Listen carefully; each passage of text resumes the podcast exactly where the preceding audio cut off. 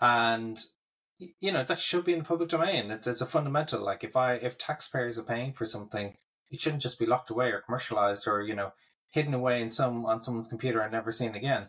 If it's shared with people, then we can get the most benefit out of that.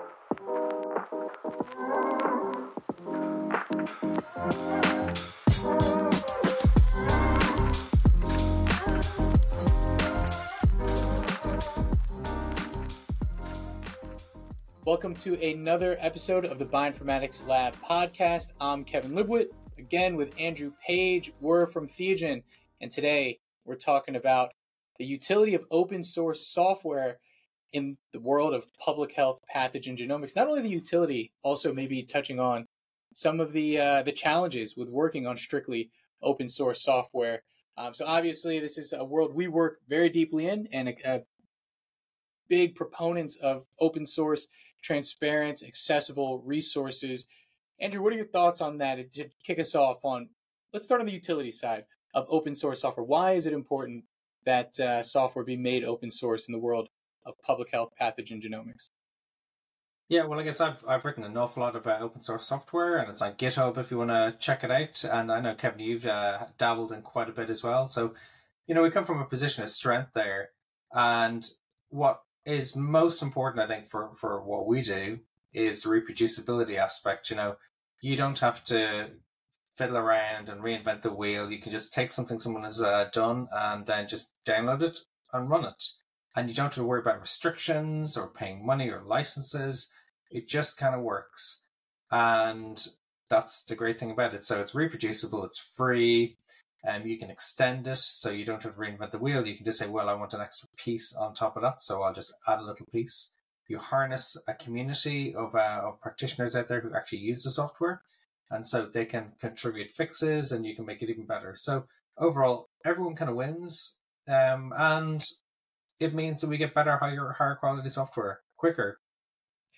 I, I, I love exactly what you're saying because it, it becomes community built. There's a number of practitioners who can access those same resources, not only to just rerun what you've already built, but also build upon it.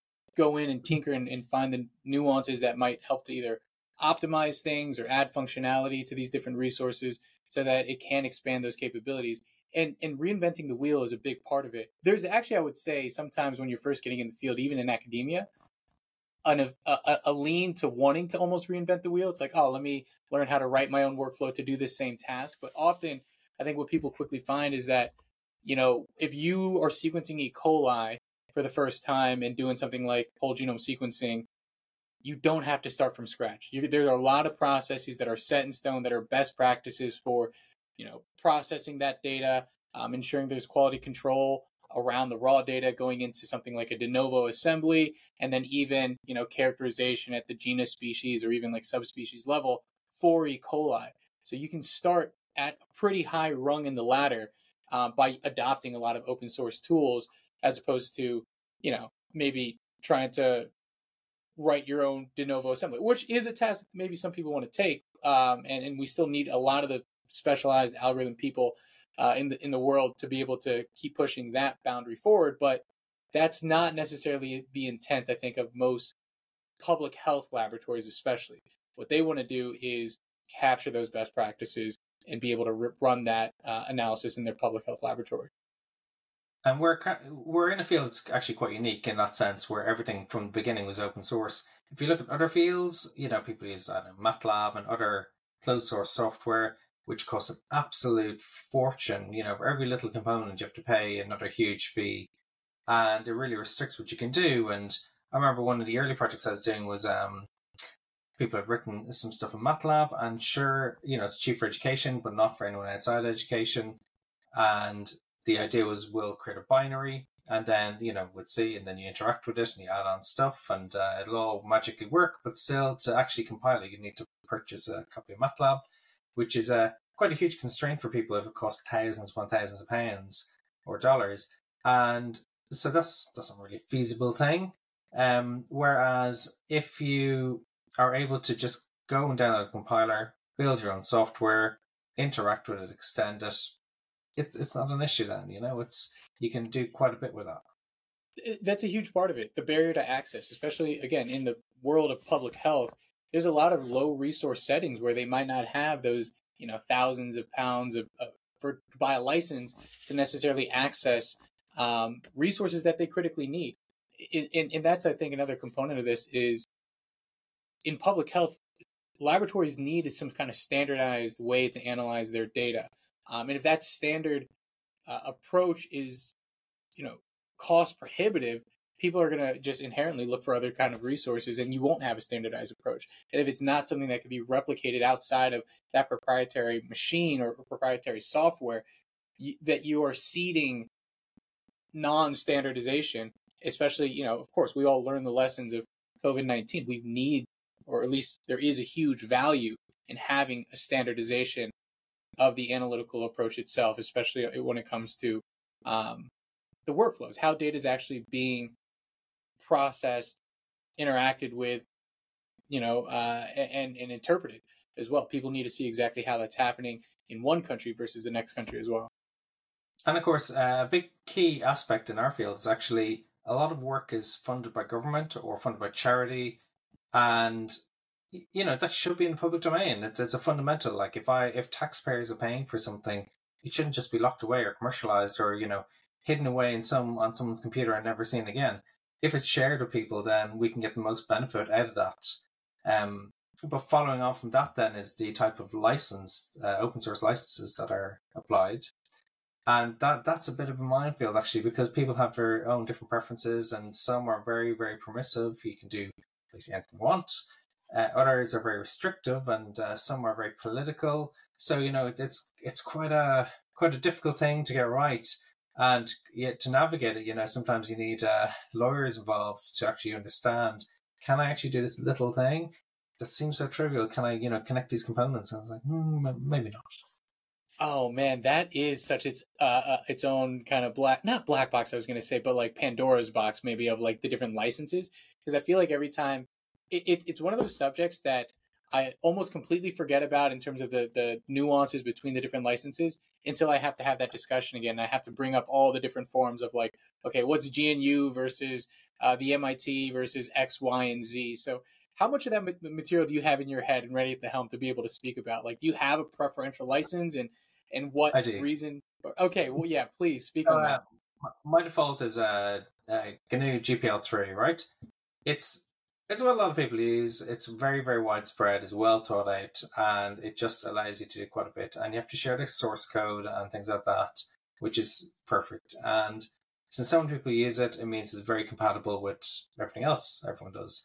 There is some very, very permissive licenses like the BSD license, and that's basically it's very short and it's do whatever the hell you want, you know, basically. Um, and uh, there's a few little variants of that as well. So, you know, you go from one extreme to the other. And then the other kind of extreme is if you use this license, then it kind of infects everything that you use downstream. And it kind of has this uh, oh, difficult to use. Uh, it, it's more political, you know? It's, so it, it's where people really want to say, okay, if you use my stuff, then all your stuff must be open source. Whereas others are like, well, you, you can use my stuff, but as long as you don't modify it or, or whatever, you're fine, you know? And uh, mm. so it can be get very difficult and you have to be very, very careful. And some cases, some licenses are, they can be dangerous um, in how they force certain uh, things that you don't necessarily want. Like, you know, if you, if it's a very permissive license, uh, sorry, if it's a, a license that kind of infects other software, um, license wise, then you have to be careful because if you apply that yours and then it, applies to others and others and others and go, you know, it's kind of has this house of cards effect, um, and you have to be so careful. Uh, yeah, that's that's a good like just banner for folks. Like, not all open source is created the same, but there are some nuances between. There are some really commonly used ones, uh, like like the ones you've mentioned, but it's worth being on the lookout. Like, not uh, whenever you're looking to adopt software fork software, make modifications. A, a, huge protection too against open source software that gets integrated into maybe like a commercial software. So like there, there's a ton of restrictions of like, hey, you know, I forget exactly which ones, but if you're going to use my open source software, it can't be brought into a black box proprietary commercial use case, and, and we see that a ton. And, and I think yes. what we're, um, oh, go on, sorry. Yes, I, I think one of the big changes has been uh, GPL2 and GPL3 was the TiVo kind of exemption. And so TiVo, uh, you know, back in the day were um, producing these TV boxes. I think they're still around, but uh, TV boxes, you know, for, for recording live TV. And uh, they were using open source software, but they weren't distributing uh, their changes or whatever because it's just a black box and basically that's it, you know, um, even though they're getting all the benefits of open source. So then they brought in changes through GPL3 to kind of force anyone who in that situation to actually share the modifications, share the software, um, which is good. Yeah, but then some people make it so difficult. Uh, it's like you know, send me a, a, letter to this address, and I will post you back, you know, two hundred floppy disks with the open source software. You occasionally see it, you know, uh, kind of websites where it's like, if you you know we're open source and you just have to fill in this form with all your details and email us and we'll, we'll think about it for two weeks and i know some old papers they're like you know post us a letter and we'll send you back a tape like you know these old school tapes um which clearly isn't isn't the ideal format but yeah. Yeah open source with a you know a, a, quite a gate to get into the door there.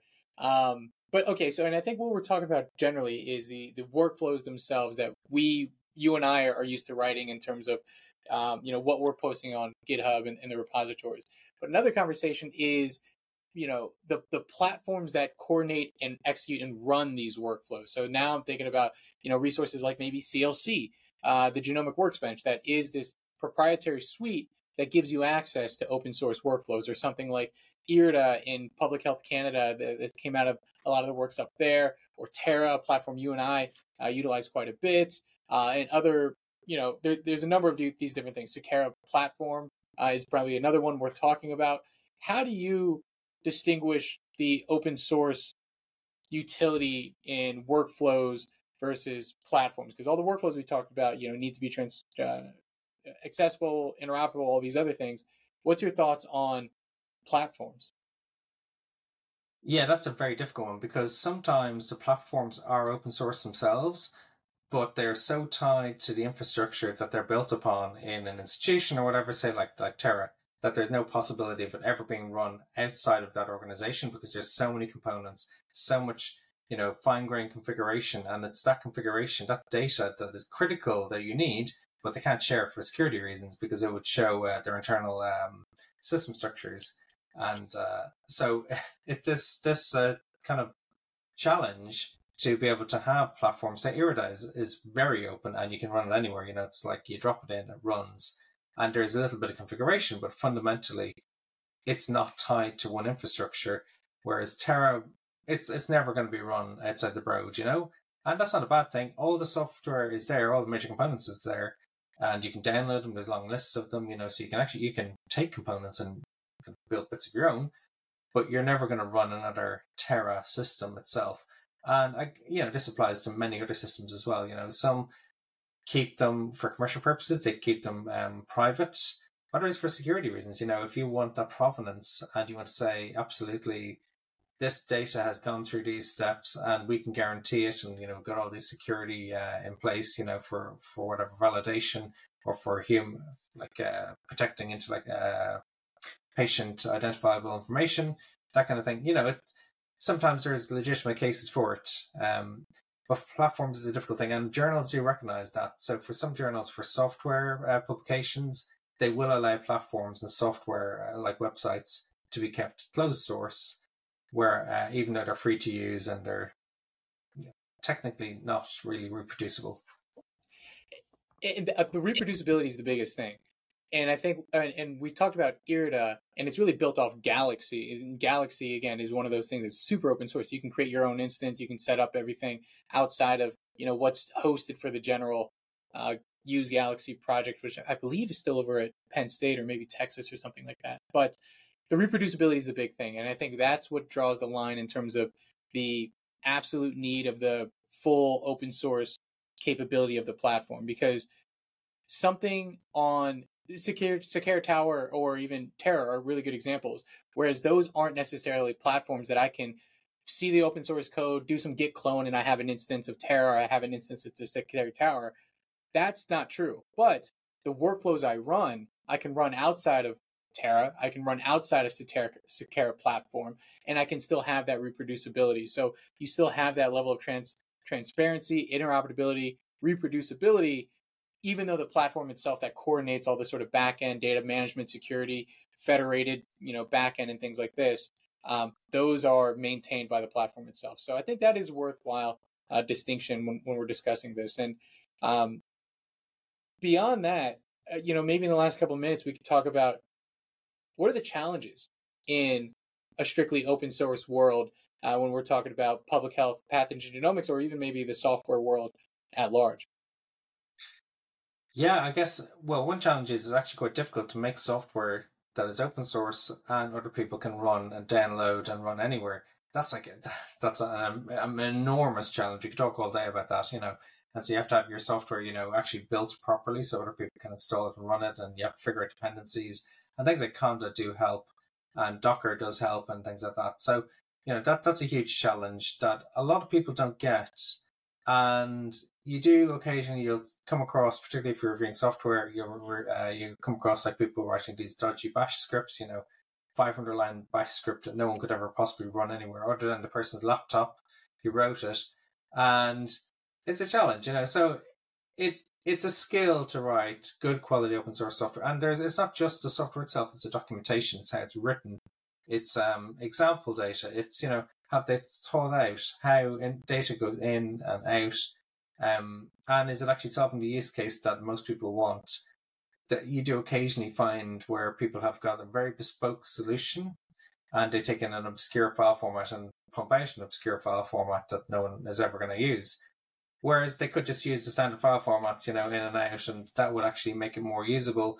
And of course, more usage means more people will cite it or reference it, and or you know. So that's absolutely yeah. That and then also uh, the maintenance of those types of resources uh, becomes a big challenge. Not only does you know the onus is on that first open source developer to put it out. Hopefully, it's something that's usable, readable, legible by other developers. Um, but then, as soon as public health laboratories start incorporating it, you're hoping there's some level of, you know, continued support and maintenance, which is not always the case, right? By, by no. contributing to the open source world and by being a consumer of the open source world, that's not part of the contract necessarily. So that becomes, and there's not necessarily always grant funding for like, you know, hey, I'm going to support the tool that I built three years ago. You know, it's, it's hard to find. I don't know many uh, resources where, where that they make that the case, but uh, yeah. I mean, supporting software that uh, I wrote nearly a decade ago, you know, and it's in use in production. You know, public health labs use it, but I was only paid to write it originally, not to support it, and I've moved jobs multiple times in that in that period, and it, it's it's a challenge. Most of this, you know, a lot of software is created by academics. Most academics, you know, will move on, might finish a PhD or postdoc that's it. There's no onus on them to support it. But yet, then in public health, we need stuff that's in production and we need it to work and we need things to be fixed. And that's a challenge, you know, because you need that ongoing support and maintenance. And yet, the people who created it are probably long gone. And that's, yeah. you know, that's why you have such short shelf lives for for open source software, particularly in bioinformatics. You have a shelf life is maybe two or three years, you know, basically the length of a postdoc or length of a, a PhD uh, yeah, and, and I'm gonna, we can end on this point here because um, in that challenge, it really necessitates the public health lab to have somebody or access to somebody in the technical community who can kind of vet the software. Like this one's solid. This this is going to be uh, a good use. We can we can incorporate this to our public health lab. So that is its own kind of barrier relative to a proprietary software. You just purchase it and you know there's a company behind it that's going to support it long term. There's agreements in that play. Um, and the last thing I just wanted to say about that specific challenge is where organizations like PHA4GE, or you know, I know in our working group, we're trying to create what are those standards? Can we, as a community of technical practitioners, identify open source software that have been assessed and looked at by different technical practitioners to again lower that barrier for people implementing these software? It'll receive this sort of you know PHA4GE batch or, or badge or check of approval of like, no, this is solid for public health bioinformatics. Um, and, and it could be used even though it's an open source tool that source resource that might not be you know maintained long term. But uh, as always, we can go on and on with this, so we can end things there. Unless you want to say a final word on open source software and public health. I think we talk all day about this. all right. Cheers. We'll see everyone in the next one.